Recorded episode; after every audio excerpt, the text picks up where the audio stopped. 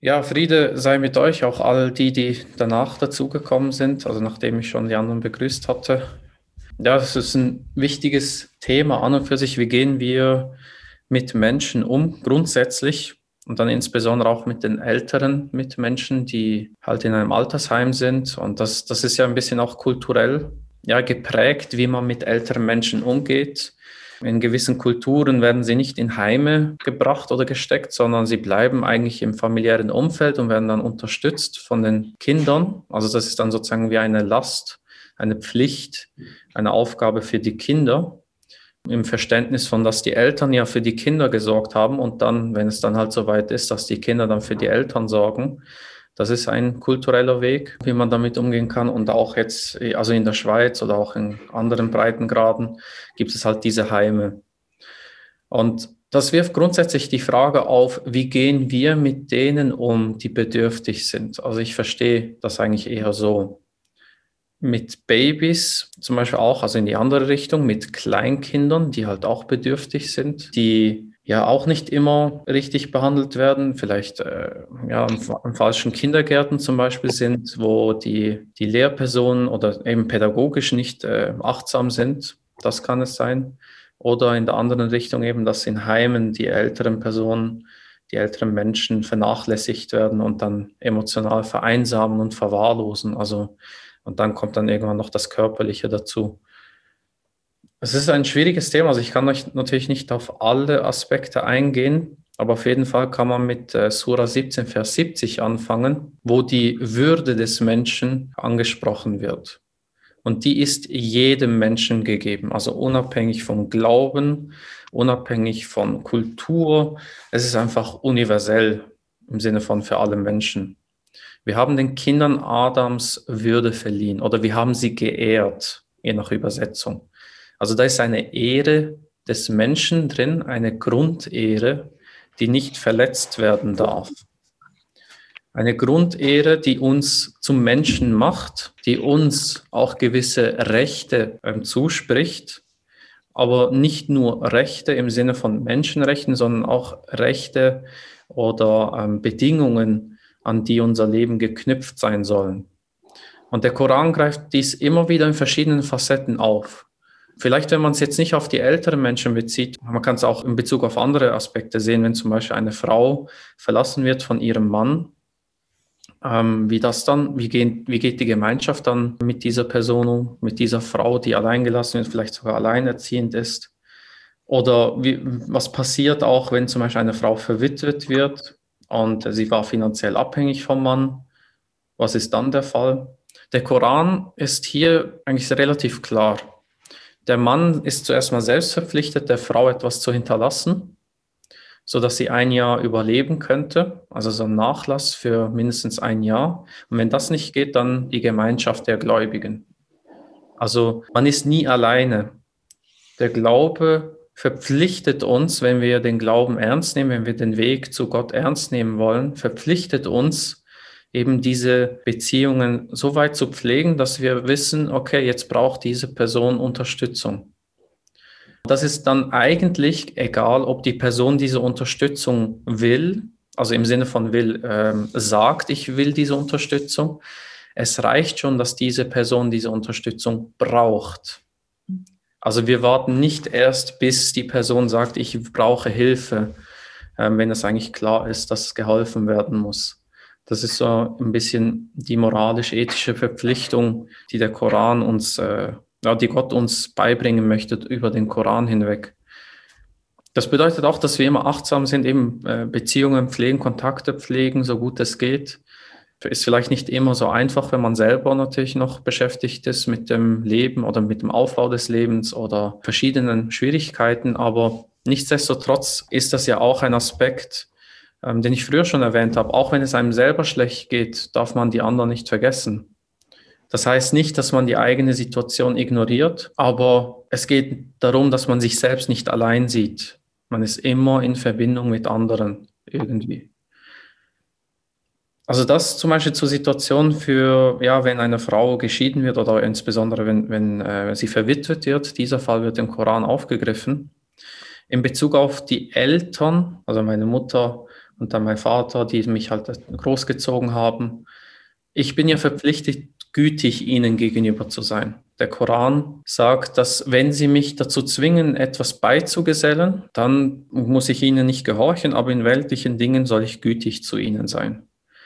Und das ist ja nicht immer einfach, vor allem dann, wenn die Eltern ja halt nicht gerade die positiven Beispiele waren oder halt ja auch für Leid gesorgt haben. Das ist dann schwieriger. Aber es bedeutet im Prinzip, dass wir mit einer gewissen Würde umgehen, äh, mit einem gewissen Verständnis und dann auch zum Beispiel ähm, sagen, dass äh, ja sie eben auch Geduld mit uns hatten.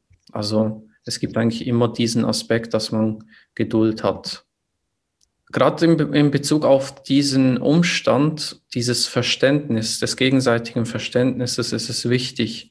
Es wird auch im Koran mitgeteilt, dass wenn man 40 wird, dass man sagen soll, dass man eben den rechten Weg einschlagen möchte und dass man auch sozusagen um Vergebung für die Eltern bittet. So, also im Sinne von, dass sie geduldig waren für einen. Ja, dass diese Geduld ihnen halt angerechnet werden soll. Also es ist so, sozusagen etwas, wo man eine gewisse Verantwortung übernimmt. Also man kann auch sagen, eben das Alter 40 ist so etwas wie der reife Prozess abgeschlossen, mehr oder weniger, zumindest also wie es im Koran gesagt. Das heißt nicht, dass man mit 40 erst zur Verantwortung gezogen wird. Also das ist in Surah 46, Vers 15. Und wir haben dem Menschen angeordnet, gegen seine Eltern gütig zu sein. Seine Mutter trug ihn in Mühsal und brachte ihn zur Welt in Mühsal. Und ihn zu tragen und ihn zu entwöhnen erfordert 30 Monate. Dann, als er seine Reife erreichte und 40 Jahre alt wurde, sagte er, Mein Herr, sporne mich an, dankbar zu sein für deine Gnade, die du mir und meinen Eltern erwiesen hast, und sporne mich an, Rechtes zu wirken, das dir wohlgefallen mag und lass mir meine Nachkommenschaft rechtschaffen sein. Siehe, ich wende mich zu dir, und ich bin einer der Gottergebenen. Mit diesem Vers wird gesagt, ja, sowohl, es gibt eine Verbindung zwischen den älteren Menschen und der Nachkommenschaft. Also man ist nicht einfach individuell für sich. Deshalb heißt es auch, lass meine Nachkommenschaft rechtschaffen sein.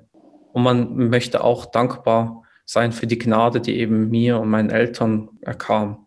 Also immer dieses Bewusstsein zu entwickeln in alle Richtungen, ja, dass eine gewisse Gnade gegeben wurde und dass diese Gnade eben aufgrund der Menschenwürde, die Gott allen Menschen gegeben hat, auch aufrechterhalten werden muss.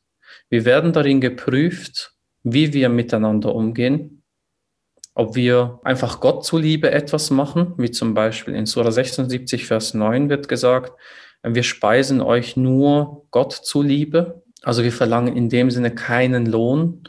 Ähm, natürlich, also der weltlichen Lohn brauchen wir zum Überleben, aber wir verlangen keinen Lohn im Sinne von, ja, ich habe dir jetzt das gegeben, ich habe dir das gemacht, ich habe äh, dies und das alles erledigt für dich, jetzt bist du mir was schuldig. Das ist eigentlich nicht die richtige Art und Weise, wie man mit Menschen umgeht. Wir gehen mit Menschen um, im bestenfalls rechtschaffen, freundlich, höflich und zuvorkommend, weil wir es einfach Gott zuliebe tun, aus der Liebe heraus. Das führt dann dazu, dass man eigentlich die Umgebung so schön wie möglich gestaltet. Also so, ja, so freundlich wie möglich für alle Menschen. Für Kinder bedeutet das, dass sie eine farbenfrohe Umgebung haben dürfen. Für uns bedeutet das, dass wir unsere eigenen Wohnungen auch so gestalten, dass wir, ähm, ja, dass, dass es Freude macht, miteinander zu wohnen. Aber auch für die älteren Menschen, egal wie es gelöst wird, ob es jetzt in einem Heim ist oder eben ob es von den Kindern gemacht wird, es ist eine gesellschaftliche Aufgabe, die ja im Kollektiv erledigt werden muss. Und das ist in der Tradition, gibt es auch einen Begriff dafür. Es gibt so ein Fardel Kifaya, ähm, das ist sozusagen wie eine Kollektivpflicht. Es gibt keinen äh, bestimmten Menschen, der das erfüllen muss, was aber nicht heißt, dass wenn es Doris macht, dann bin ich aus dem Schneider. Es muss sicher gemacht werden. Und wenn es halt Doris zum Beispiel zu schwer fällt, wenn sie es alleine macht, dann wird automatisch auch ja, die Pflicht ja ausgeweitet. Es ist zu viel für sie alleine. Das heißt, die Gemeinschaft trägt das alles mit.